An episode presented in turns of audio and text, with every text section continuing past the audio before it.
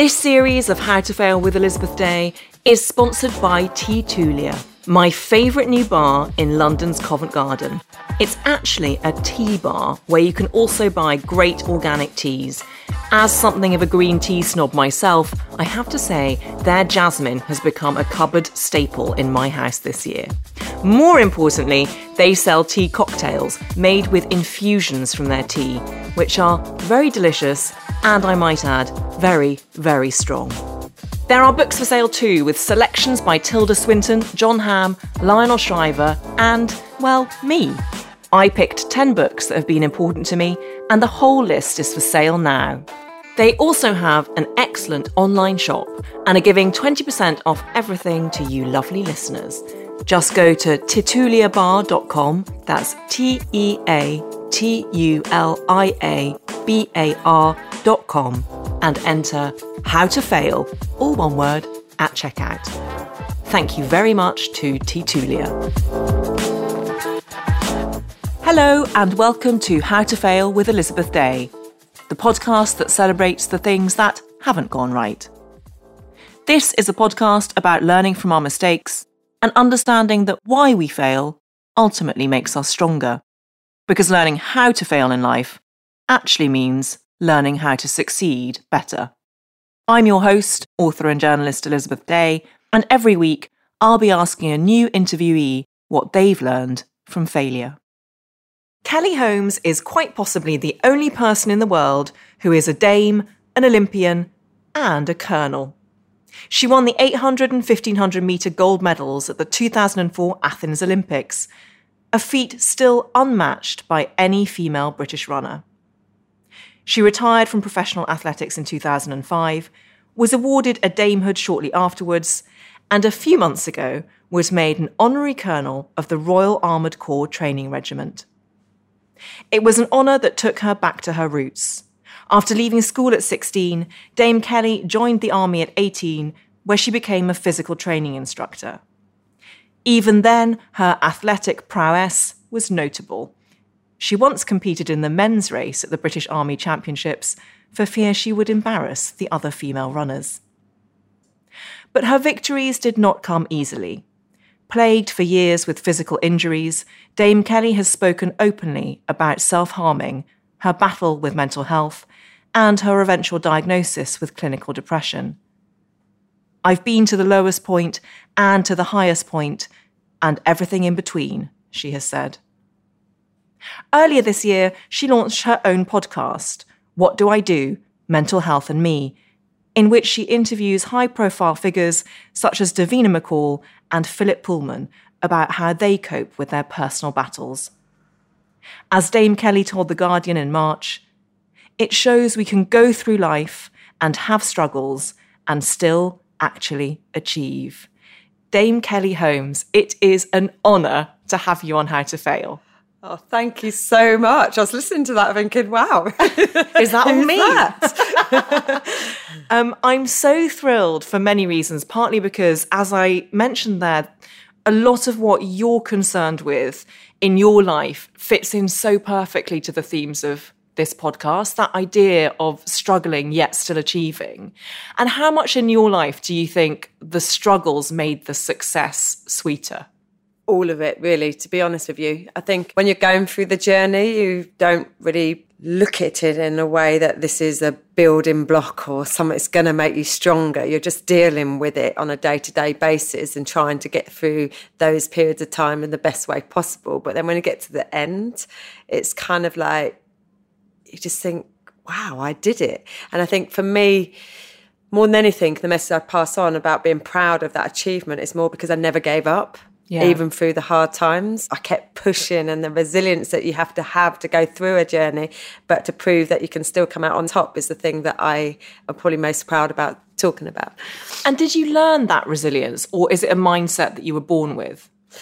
That's a good question, isn't it? Because from a young age, I think I've always had that little bit of inner determination to prove to myself I could possibly be good at something. And then when I had running as the probably tool that gave me the identity when I was a young person, the purpose, the sense of who I could be in life.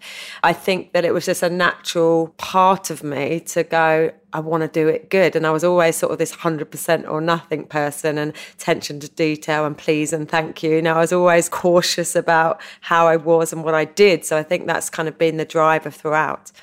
Now, you're my first athlete on the podcast and my first ever Olympian. And just because I'm super nosy, I want to know what it's like to win an Olympic medal, actually to stand on the platform or the podium. you can yeah. tell I'm not, yeah. I'm not a natural athlete. Um, but to stand there and have a gold medal and to hear the national anthem, what's that like? Oh, it is incredible. I mean, the thing is, what people um, might not know is when I was 17, I won the Mini Youth Olympic Games in Holland for the 800 metres. And I'd had that experience then after being inspired at 14 to be Olympic champion. I won, stand on top of the rostrum with my gold medal around my neck and the national anthem playing and the British flag flying and I thought to myself, oh, I wonder if this come true when I'm grown up, you know, it was that sort of thing. And then getting that moment, you know, a number of times for my career, but the pinnacle being the Olympic dream, standing on top. I don't think you can really probably articulate that emotion because you don't know whether to cry, laugh. You just don't know, you know, you're sort of there and it's just uh, overwhelming and almost surreal. Yeah, I that's so funny that you say you don't know whether to cry or laugh because I imagine there is part of you which is like, this is absolutely ridiculous. Yeah, just wants to giggle because you want to sing the national anthem, which you see some of them go mad, and but you're holding in your tears. And I don't think I sang, maybe in my head, but you know, normally I'd just be like, you know, God. but on that occasion, I think I was just so overwhelmed with emotion, actually disbelief, especially after winning the 800, which I never thought I would win. I mean, I never even had it in my psyche that I'd be Olympic 800 meter champion. I just knew I was good at it and I could get medals. And then the 1500 being sort of a 20 year dream, let's say, to then have that, it was almost like maybe I'm just going to wake up and I haven't actually done it yet. You yeah. know, it was that. It's like extreme imposter syndrome. Yeah, yeah exactly. and you were 34 when you won those medals. Yeah which is, I mean, 34 is so young in any other context, but as an athlete, that is a phenomenal achievement. Yeah, because I didn't get back into my international athletics until I was partway through my military career. I was sort of 23 when I went to my first World Championships and 24 when my, I won my first gold medal. And actually, that's quite sort of a bit of a later start into it.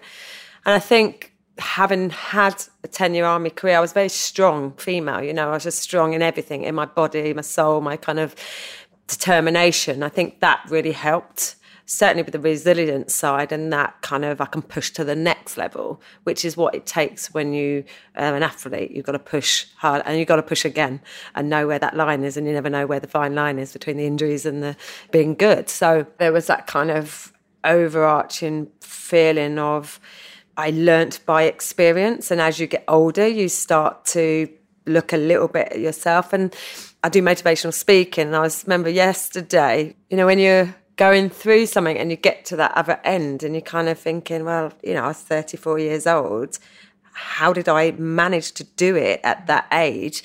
But it definitely is about experience and knowledge because I was in the race with a lot of younger people who hadn't had race tactics, weren't aware of the big stage, gone through the bad times with the nerves and messed up, all of those things. And I think it was just that that year, first year in seven, not injured, great team around me, had all the confidence that I always thought I could have and all the self belief, and it just happened to come off. I love that. That is such a beautiful metaphor, really, for the wisdom that age gives you in the rest of life and that sweet spot between, as you say, self knowledge and skill. Fascinating. Where do you keep your medals now? They're just wrapped up in a little bag, this little bag that I've nearly lost a number of times because it's in a black bag and you put it into your handbag and then you think, you know, you're scratching, and all the bag comes out. Yeah, I just keep them in a little safe at the moment. I feel like you know, when I first came back from Athens, of course, I was taking them everywhere, everywhere. And in fact, the the most scary place I thought was going to be in a township in South Africa because I go there, live, I've been living there.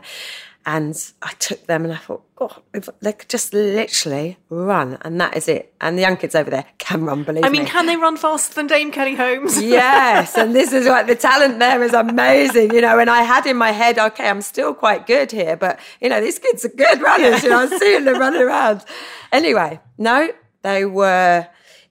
What's the word? You know, when you're looking at something and you're feeling it like it's precious, and yeah, and they just had to give it back to me. You know, almost like they didn't dare sort of touch it. Anyway, I went to a speaking engagement, an evening event with adults who were all drunk. One guy had gone off with my medal, came back sweating, literally sweat pouring off him. Like, I'm so sorry I took your medal because everyone was looking for this medal and he came. I thought, here you go. Just shows you, doesn't it? A drunk adult Yeah. far Black tie event. more unreliable than a young child that has nothing.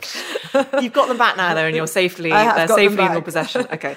So your first failure is about your failure at school, which is an interesting one in this context because I guess if you hadn't failed at school, maybe you wouldn't have chosen the athletics path. But tell me a bit about how you failed at school. Yeah, so I was not the academic child at school at all. And I think back then, teaching young children in different ways. So I'm a very creative learner, visual learner. I need it painted in a picture, you know, like a puzzle. And when a French teacher's talking in French, trying to get you to reply in French, and you have no idea what they're saying, you know, you might have a little bit of attitude because it's just like, no. So I was outside that classroom more than I was ever in it. And that was almost how my life was in school. I went to school purely for my friends and for sport. And it was when I was 12, so very early on, I noticed that I wasn't very academic and I just couldn't pay attention. It was my PE teacher who actually said to me, Kelly, get a grip. You know, you can actually be good at something. Look how you run. You know, you're beating the girls two years older than you, and you can be good, but only if you, one, believe it, and two, make the effort. And she said, I want you to do this cross country race, which I ended up doing. And I hated the cross country. It was wet, wind, mud, cold, you know, the typical no, thank you. And I came second. I was leading with 30 minutes to go, and I never had that sort of pit in my stomach, which I had where I felt, I hated losing. I mean, it was just like this feeling that came over me. And she got me to go to the athletics club, and that's how I started. That gave me the identity in school because everybody then wanted to be in my team. And Kelly uh, was the great runner, and that made me feel good. I just couldn't learn. I mean, design graphics was probably my best chance of getting equivalent of an O level. And I didn't hand in my last assignment because I was away running and competing because I'd actually started athletics very, very early on. And I was English schools champion within six months of starting at 1500. So that took over my life. I used to literally bike to school three miles because we didn't have a bus, bike to training, bike back. And that was my life and compete at weekends. I didn't go out, mates. I enjoyed running. And so for me, looking now, I think, God, I wish I had had a little bit more education because I'm learning on a back foot. It's not easy for me to read. It's not, I was dyslexic, so it's not easy for me to read or just to apply things. And I've just learned different skills and with knowledge and I suppose experience and age again, you start to pick up things, don't you? Did you leave with any O levels? No, I mean, I didn't leave with um, a lot. I got ungraded CSE for physics, and I did turn around to teach and say, "Did I not get a point for my name?" Uh, which didn't go down too well. Um, no, I didn't get any O levels. I mean, you could say I got three CSEs, but they were all like low, low. Apart from this design graphics, which I got a two, and if I got a one back then, 'cause it was CSEs, so I'm old school. CSE was, and if you got a one, it would be a equivalent of an O level, and I didn't. I got a two, and that was my highest level. So I left with nothing. And when were you told that you were dyslexic? Again, basically that time, no one would ever apply it, was it? So as I got older and I went into the army and then I was doing entrance tests and tests for promotion, that was when it was recognised because some words and things just couldn't come or couldn't put sentences together. It was just sort of that. It's a hard one, isn't it? Because the mm. thing is, when you're young, you should probably get diagnosed that, and then there should be a support mechanism in place, which I'm sure they do now. But back then, it wasn't. It was just an understanding that you can't read very well and you're not a good writer. But that's changed. You know, I'm I'm different at that. Yeah, school wasn't great for me back then, to be honest with you. But I think I was a hard grafter. You know, I started working at 16. I was working in a nursing home for people with, as they called it back then, mentally handicapped. But obviously, as we know, disabilities and mental health problems. Yeah. But I was working there at 16, you know, in a men's unit, literally looking after men, washing men down, cleaning men, getting them dressed. So my life was very much around learning very quickly and growing up very quickly. And as you say, the school system then was so much more blinkered, I think, to different ways of learning. Did it make you feel like a failure in that respect then? Oh, yeah, definitely. You know, when you're in the classroom and you really have no idea what they're talking about and you can't apply yourself, you feel really low because you just feel like you're totally stupid. I mean, that's what I always just thought. I'm just totally stupid. I have no idea. Going through your whole school career feeling like that all the time isn't a great feeling. So that's why I gravitated to sport because it made me feel good and it empowered me because I was good at it and I could see progress, whereas I never saw any progress in school academically. So that's, you know, was not a great time. I'm so pleased now that that has changed in mm. the school system. It used to drive me mad when people told me that school days were the best days of your life. I was like, if they're the best days, the rest of my life is not going to be great. And it's absolutely not true for me anyway. And I'm sure not for you. I'm sure you're relieved that you're not at school anymore. yeah, I mean, the thing is, I did like school, but I liked it because I was going to see my friends. Yeah. Because at that point, especially starting athletics at a young age. I didn't do anything after school uh, apart from sport and go home and then, you know, sort of play as kids used to, you know. So I enjoyed that part of it. And I did enjoy, actually, do you know what? If I'm really think about it, Duke of Edinburgh, I loved because that was out and about. And by then, I'd sort of, by 14, I'd started to be engaged with wanting to be in the army. So going out camping was just brilliant, you know. And then I'd do the gardening for part of my community task and I'm such a perfectionist that that had to be perfect you know so I'd bust a gut to kind of make sure I was doing it everything as this woman wanted so actually there's little things like that and I did a community sport award and so I passed that so I did things that weren't in the normal curriculum well yeah. You found your way outside, yeah. yeah. And have you met the Duke of Edinburgh now?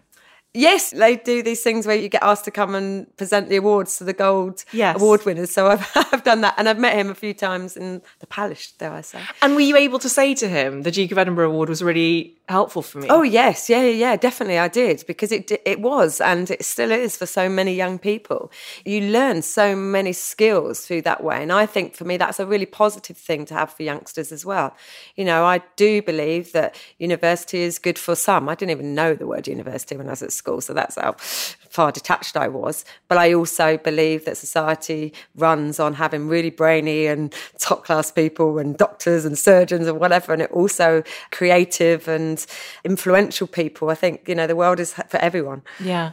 Now, I'm really interested in the impact of strong women in your life because you mentioned your PE teacher there. She, was she called Debbie? Mm. Yeah. And was, she was the first person you called after you won your medals in 2004, wasn't she? She was, yes. Isn't that a beautiful thing? It speaks so highly of you as a person that that's the first person you called she had such an impact on my life. You know, I always believe it takes one person to make a difference to somebody's life. And that's what we do with the charity that I have. It was her, you know, she was the one that looked me in the eye. She was the one that encouraged me. She was the one that saw my talent and pushed me to do it and was really pleased every time I did well. And I just remember that. And I think because that was the strongest part in my life as a young person then, obviously that was something that I really valued. So yes, I called her. She came on the bus on my open top bus, and we're actually friends now. So my best three friends from school, who I actually, um, after watching the Olympics when I was fourteen, I went back to school and said to my best friends, Kerry, Lara, and Kim, I'm going to be Olympic champion. They said, Yeah, you probably are, because it's the only bloody thing you're good at, which was, that says it all. But they and Debbie are now some of my friends, and we meet up every three to four months. Love that. Can you imagine? I love that. Um, the other very strong woman, it sounds to me like in your life, was your mother. Can you tell us a bit about her? Because she had you when she was a teenager, didn't she? She did. So she had me when she was 17. So back in the 70s, it was a little bit taboo because she lived in Kent, white and white Kent, being of a mixed race background. Back then, she became a single parent. So, my granddad, her dad, said that she couldn't look after me until she could look after herself. So, I went into a couple of care homes in Southborough, in Kent, whilst she tried to make something of her life. But when I was younger, you know, she was in and out of mother and baby units. She had this one flat in London, but it was awful, disgusting. And then she tried to go home and she couldn't. So she put me in this care home. And then she got a job. She used to be a, a diamond cutter and she had to leave that. And she got a job in Unigate, which was the milk place, which was opposite the care home. So she could come and sort of see me. So that took a while. So I look back and I think she must have been so strong because um, she actually told me the story eventually when I plucked up courage to sort of ask a little bit about when I was doing my autobiography in 2005. Kind of trying to think, I need a bit more history. And she said, Yeah, some people came to adopt me, and it was actually going to happen on this one day. And she went in, she said, I can't do it. And she didn't sign the papers. Otherwise, it could be a whole new, you know, could have been a completely different life. And I definitely wouldn't be Dame Kelly Holmes, double Olympic champion, you know. To have that strength of character at that young age, you know, in your late teens and early 20s. And at that stage, it could have been very easy to sort of go, I need to have a bit of a life. But to not, I mean, wow. Wow. And so when did she get you back? Were you still a baby? It became more stable when she, my stepdad, who I call my dad uh, to this day, Mick, and they kind of got together. I was about five, nearly five, and that's when it became more stable. And then she eventually married him and had two of my brothers, Kevin and Stuart. By the way, I'm really sorry if you heard a phone there. It was like, yeah. Uh, we are recording in Teatulia, which is um, they are our sponsors this season, and it's a lovely tea bar.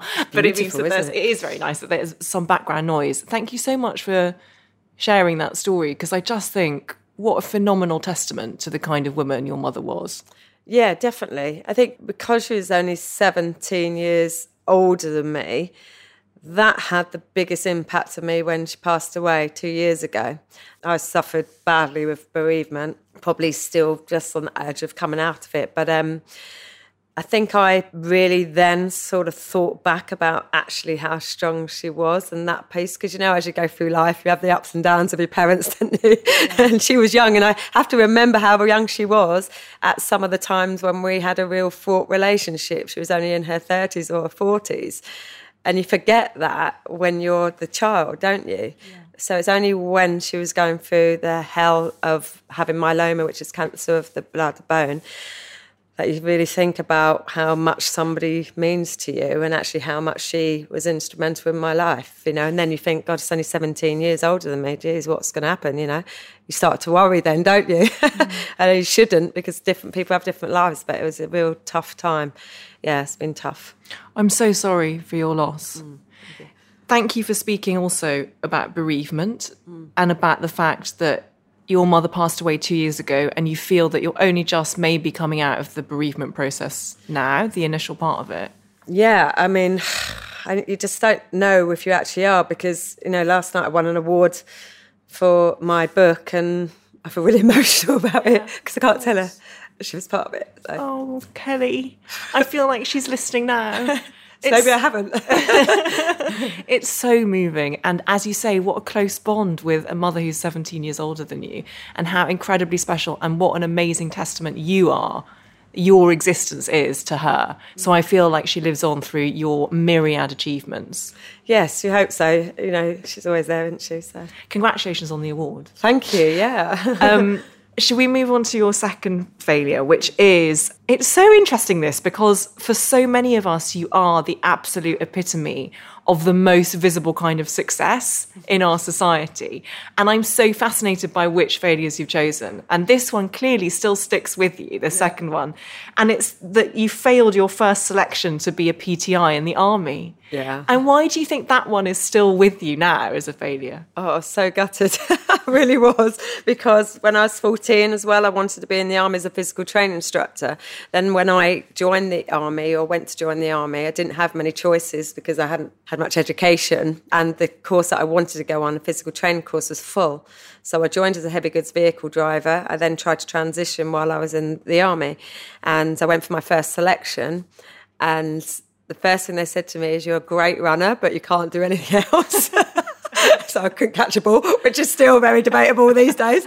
And different sports and working in a team, I was so used to just doing my thing, and working in a team was hell, you know, kind of just. Uh, and I'd only just passed my entrance test swimming by dog paddling 25 metres because the criteria was to do 25 metres. I didn't That's say hilarious. what stroke. oh, yeah. Didn't say what stroke. I was desperate to get in. This when I was 18.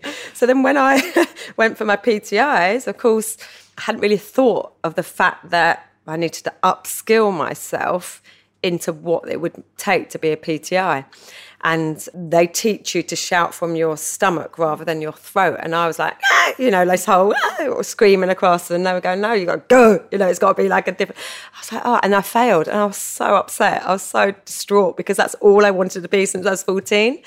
But what it did, I think this is kind of how I always flip things. I thought, okay, you think I can't be good? I'm going to prove I can. So I put myself on every single course you can imagine. I became a coach and umpire for every sport that you can ever imagine. I went and did my bronze medallion. I mean, how I did that, I do not know. But I did my bronze medallion.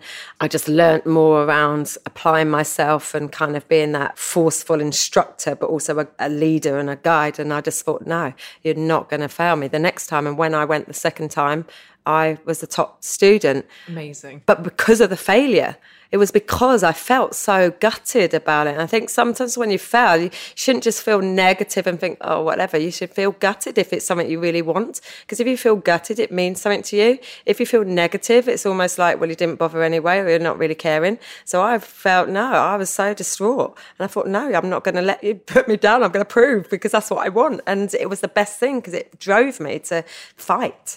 I totally agree with you that idea of failure as motivation. And it's interesting to me that you came second in that cross country race as well as a 12 year old. And that was the thing that motivated you to, to win. And I think you're totally right that being really upset about something that you've tried your best to do and that hasn't gone right for you is absolutely okay. That you should embrace that feeling because it's taught you something about what you want and what you want to do next. I completely agree with you. Yeah.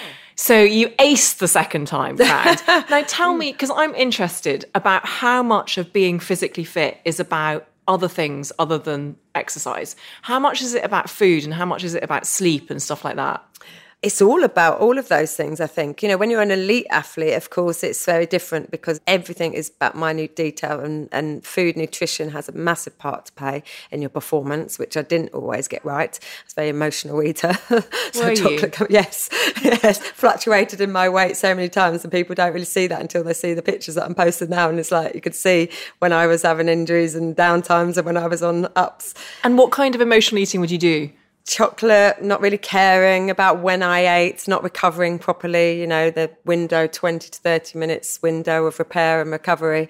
I just wasn't bothered with it. You know, it's kind of those sort of things where actually eating effectively to recover from a hard training session to get ready for the next one is like a real crucial thing in your dietary needs as a performer.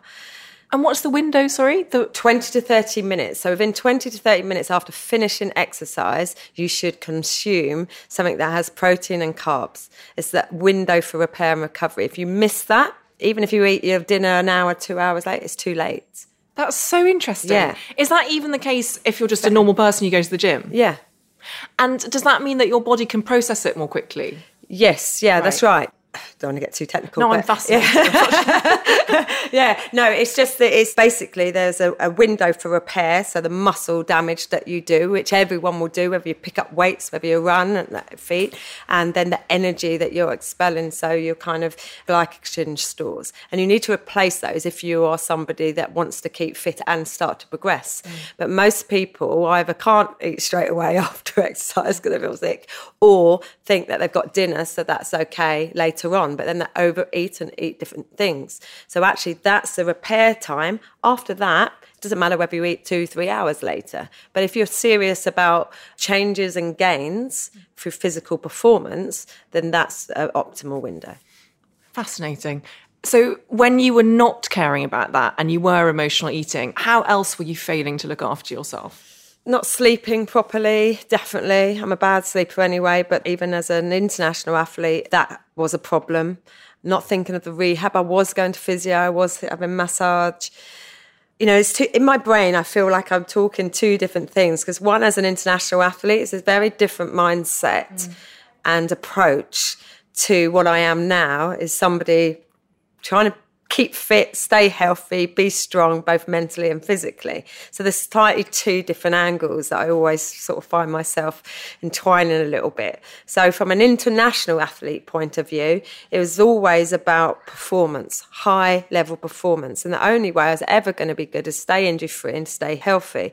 But you push your body to such an extreme and extent that you don't really know how hard you're pushing because there's no real line that that was your limits because you're always trying trying to get gains. Mm.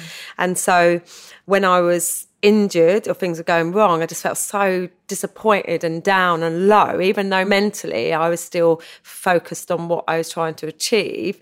You end up kind of, instead of the pat on the back and the congratulating yourself that you've got through something, you always look at a negative and you go, I can't, and it's all going wrong. And you have those little moments where you just have self doubt, but you don't really say it because you want to still be strong and positive.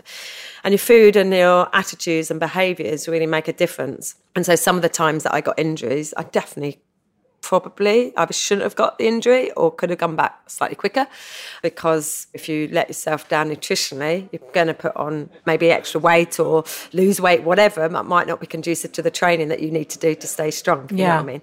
Now, in the life that we lead, I still think that food is a big part of people's approach if they want to make critical changes. So they want to lose weight, they want to tone up, they want to get stronger, they want to get fitter, they want to feel better because it obviously will have a correlation. But I'm not strict on it anymore because actually I enjoy life. I like my G and T's. I like my curry on a weekend and my chocolate. But if I want to train well, and train hard and get a gain, then I have to have a little bit psychology into me to say, do you know what, eat properly then. Yeah, so it's sort of goal oriented. Yeah. But take me back to the times when you were struggling with injury and you were in that cycle of self doubt because at the time that you spoke out about your self harm, barely anyone was talking about mental health. And I'm thrilled that it's become a much more public conversation. But that was so brave of you to do that at the time. And I just wonder if I can take you back there and if you could describe the kind of self harm cycle you were in. Yeah, so from 1996, my first Olympic Games, where I ran with a stress fracture coming forth, up till 2003, I'd had ruptured calves, torn Achilles, glandular fever, tonsillitis, everything in my career. Yet I'd still come out and fought and got to championships, maybe not won medals or won medals.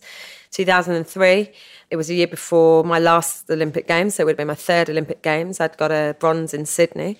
I was going to be 34.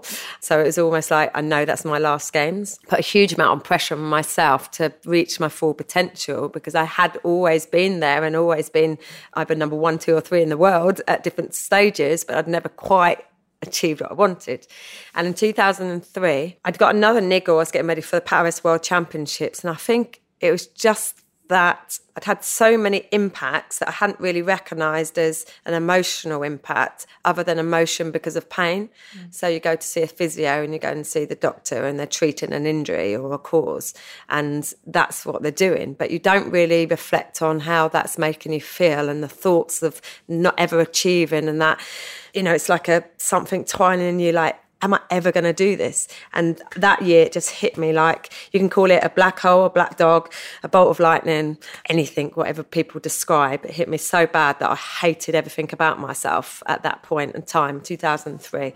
And I was training in France. So I went back to my apartment. I didn't know what to do. I was just in a state. I was in uh, my coach and my one of my training partners was sort of outside and I was putting on the taps and I was screaming inside me. And I looked in the mirror and I just hated it. I'd hated everything. And I wanted a hole to literally open up and I wanted to jump in it. I wanted to close. I just didn't want to be there. And I saw these scissors on the side and I just started self harm for every day that I'd been injured. I mean, how I didn't try to do something worse than that, I think was that stop point where I still had a dream. I know it sounds so bad, but I still had such a dream that that was a stop point. But I was cutting myself, and you only have crop tops and shorts. There's not that many places to do it, and a couple of places I did do it, I had to cover it up with makeup. But no one knew that I was feeling like that or going through it. So I was having to go back out, pretending nothing was wrong, and then still being an athlete, getting ready for a World Championships. And it was such a pull because there was, I was an emotional wreck and not wanting to exist. And yet I did because I wanted to achieve. So you're having that battle in your head. And so, anyway, obviously, 2004 happened. And 2005, I wrote my autobiography and I was trying to think, like, what do I write? Do I write just about athletics? And I thought, well, that's a bit boring for people that aren't interested in athletics. Do I write about life? So I ended up writing about my journey to the top with, you know, being in the home and the army and everything, life story to hopefully show people that you can still be successful no matter what. And it was obviously a bit of a shock because I never told my mum, I didn't tell my parents, my families, no one. I just wrote it in the book. And at that time, it was on the front of, I think, possibly the Mirror or the News of the World. But after that, it was just like, you know, the old analogy of fish and chip paper. It was just that, you know, because no one was talking about it at all. People started going, you know, there was weird comments. I do remember one comment, I won't mention name, but radio presenter said, oh, she's not as invincible as we thought she was. Because I had come out with wow. that. And in my head, when I heard that that had come out, it made me talk more about it because I thought, how dare you put somebody down that struggled and got to the top and then dismiss their high achievements because they've got an emotional problem.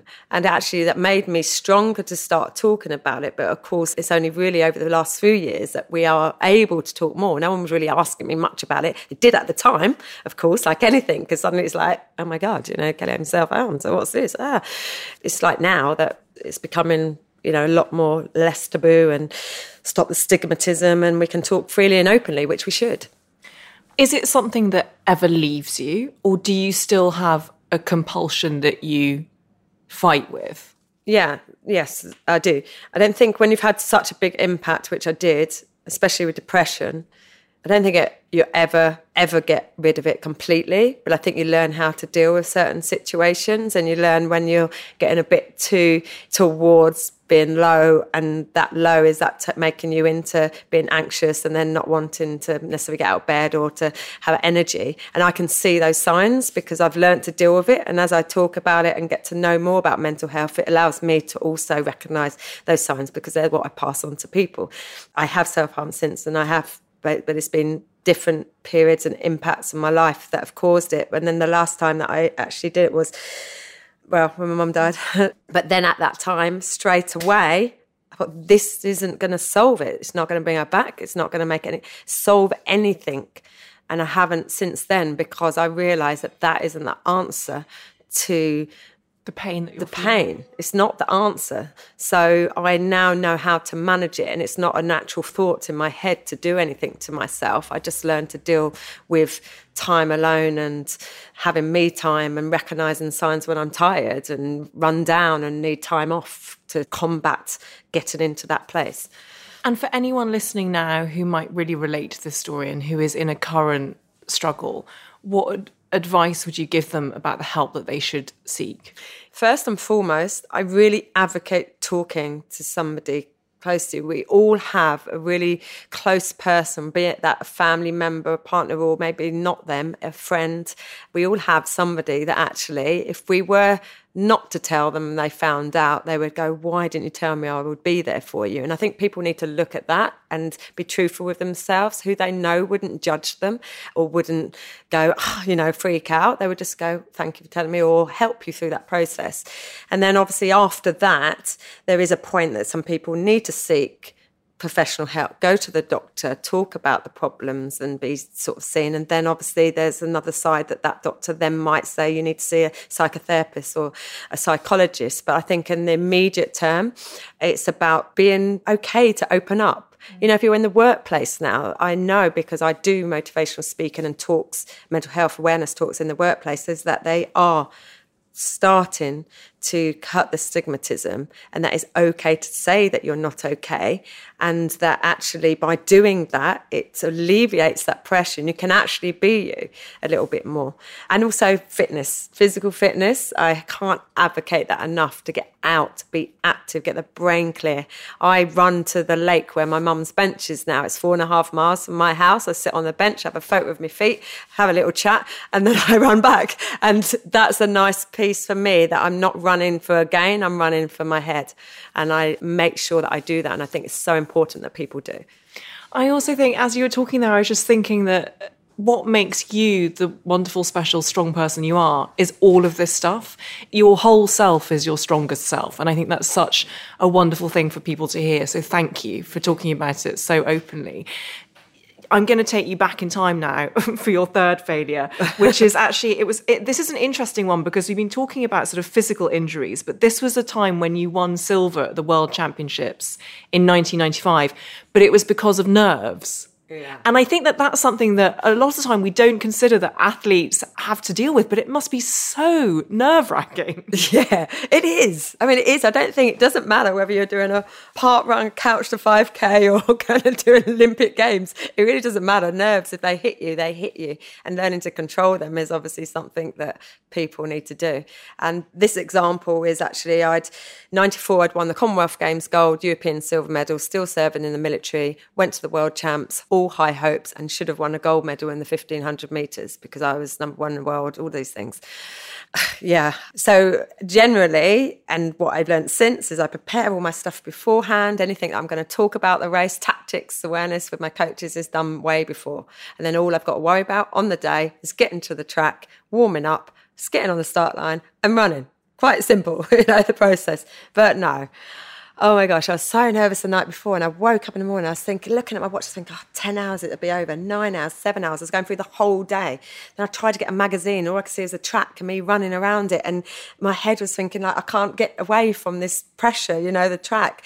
And then I was looking, and it was like three hours, two hours. Then I go to the stadium and I was thinking one hour, warm up, walked into the stadium, looked at the clock, four minutes, it'd be over. Started the race. I was looking at the lap counter, three laps, two laps, one lap, got to 200 metres, tried to go and I had nothing. I had nothing. And my biggest rival, Hassiba Boulmerka, just took that edge because at that time when I'm just thinking, oh, it's, you know, I'm, it's going to be over, blah, blah, blah, she went. And tactically, I didn't go with her. And I was distraught. I mean, one minute, you know, I could talk to you about all of my medals where silver's been like gold or bronze has been like gold. It's like amazing. But I was so disappointed in myself. And I've never done it mm. since. And I learned that you have to remember that you train for the outcome, right? Whatever it is we do, especially in sport or anything really in life, going to do a presentation or whatever, you've done all the prep and then actually it's just a process. It's just in a bigger stadium or a bigger platform to do it. It's no different to everything that you normally do. Having gone through that and just been exhausted and emotional, I thought, I can't do this to myself. I'd also entered the 800 meters as well. So I was trying to pick myself up. And I remember after the 1500 meters sitting on this little platform in the press, you know what the media are like. And they're saying uh, there was a, I think it was a Mercedes car or something like that was sitting there for the winner. And this one guy said to me, Oh, are you gutted that you've lost the Mercedes? I thought I thought I could have punched him. You thanks, know, when he just like you know what I mean? That's just like that. You know, I'm distraught. I haven't won the gold medal. He's worried about that, and I thought I was so fired up. But I wasn't really an 800 meter at that stage. I just happened to qualify. And anyway, I came back and I ended up getting a bronze. And that bronze meant so much more than the silver. It felt like a gold because one, it was like two things up. Yeah, well, I can still do this. And I know it sounds weird, but sometimes you have to get a anger or fight in you sometimes to prove to yourself. You know what I mean? Yeah. Some, just sometimes there has to be a little bit of why you're doing Grit. it. Yeah. And that that's the that. lesson of each one of your failures, actually. Always. I've just realised. That, yes. That you had the failure and then it gave you the the motivation to succeed. Yeah, right. yeah. Yes. Oh gosh. No, it's brilliant. Hold on, where's the failure going to come now for the next bit? um, but it feels to me as well as if there's a lesson in that failure about two things. One is being present and not unspooling a narrative about what's going to happen in nine hours' time. And the other one is about expectation and really trying not to live with expectation and trying to be very much in the moment, which are very hard things to do. But that's what Buddhism's all about, kids. but it's interesting that that's a philosophy thousands of years old that clearly has some resonance. Yeah, I think you're right. I mean, as you were saying that, I was thinking, yeah, you're actually right because in Athens and other times in my career where I've done what was seemed to be the unthinkable, I was totally in the moment, totally in the zone. I was in that presence. I was here now, and that's all that matters. And that's when I got it really right.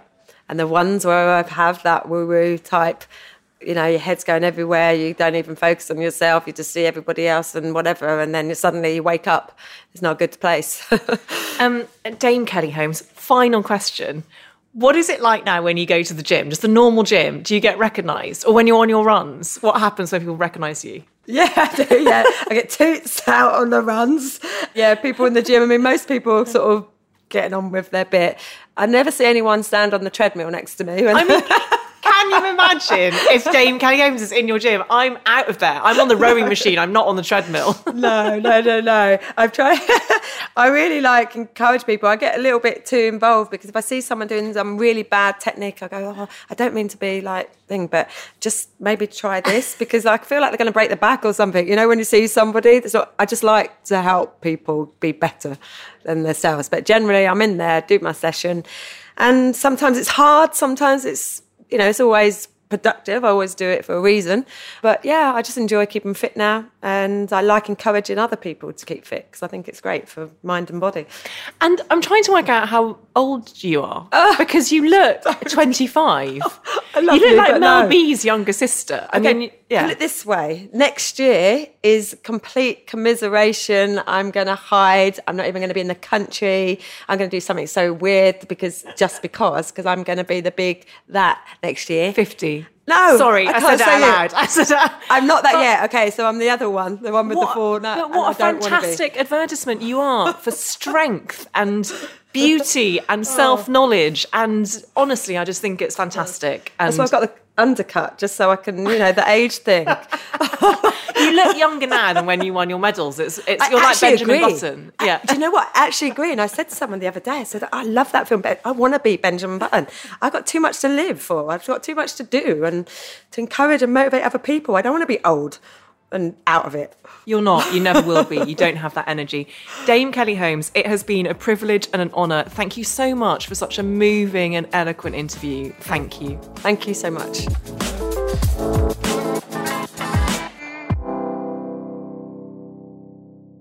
If you enjoyed this episode of How to Fail with Elizabeth Day, I would so appreciate it if you could rate, review, and subscribe. Apparently, it helps other people know that we exist.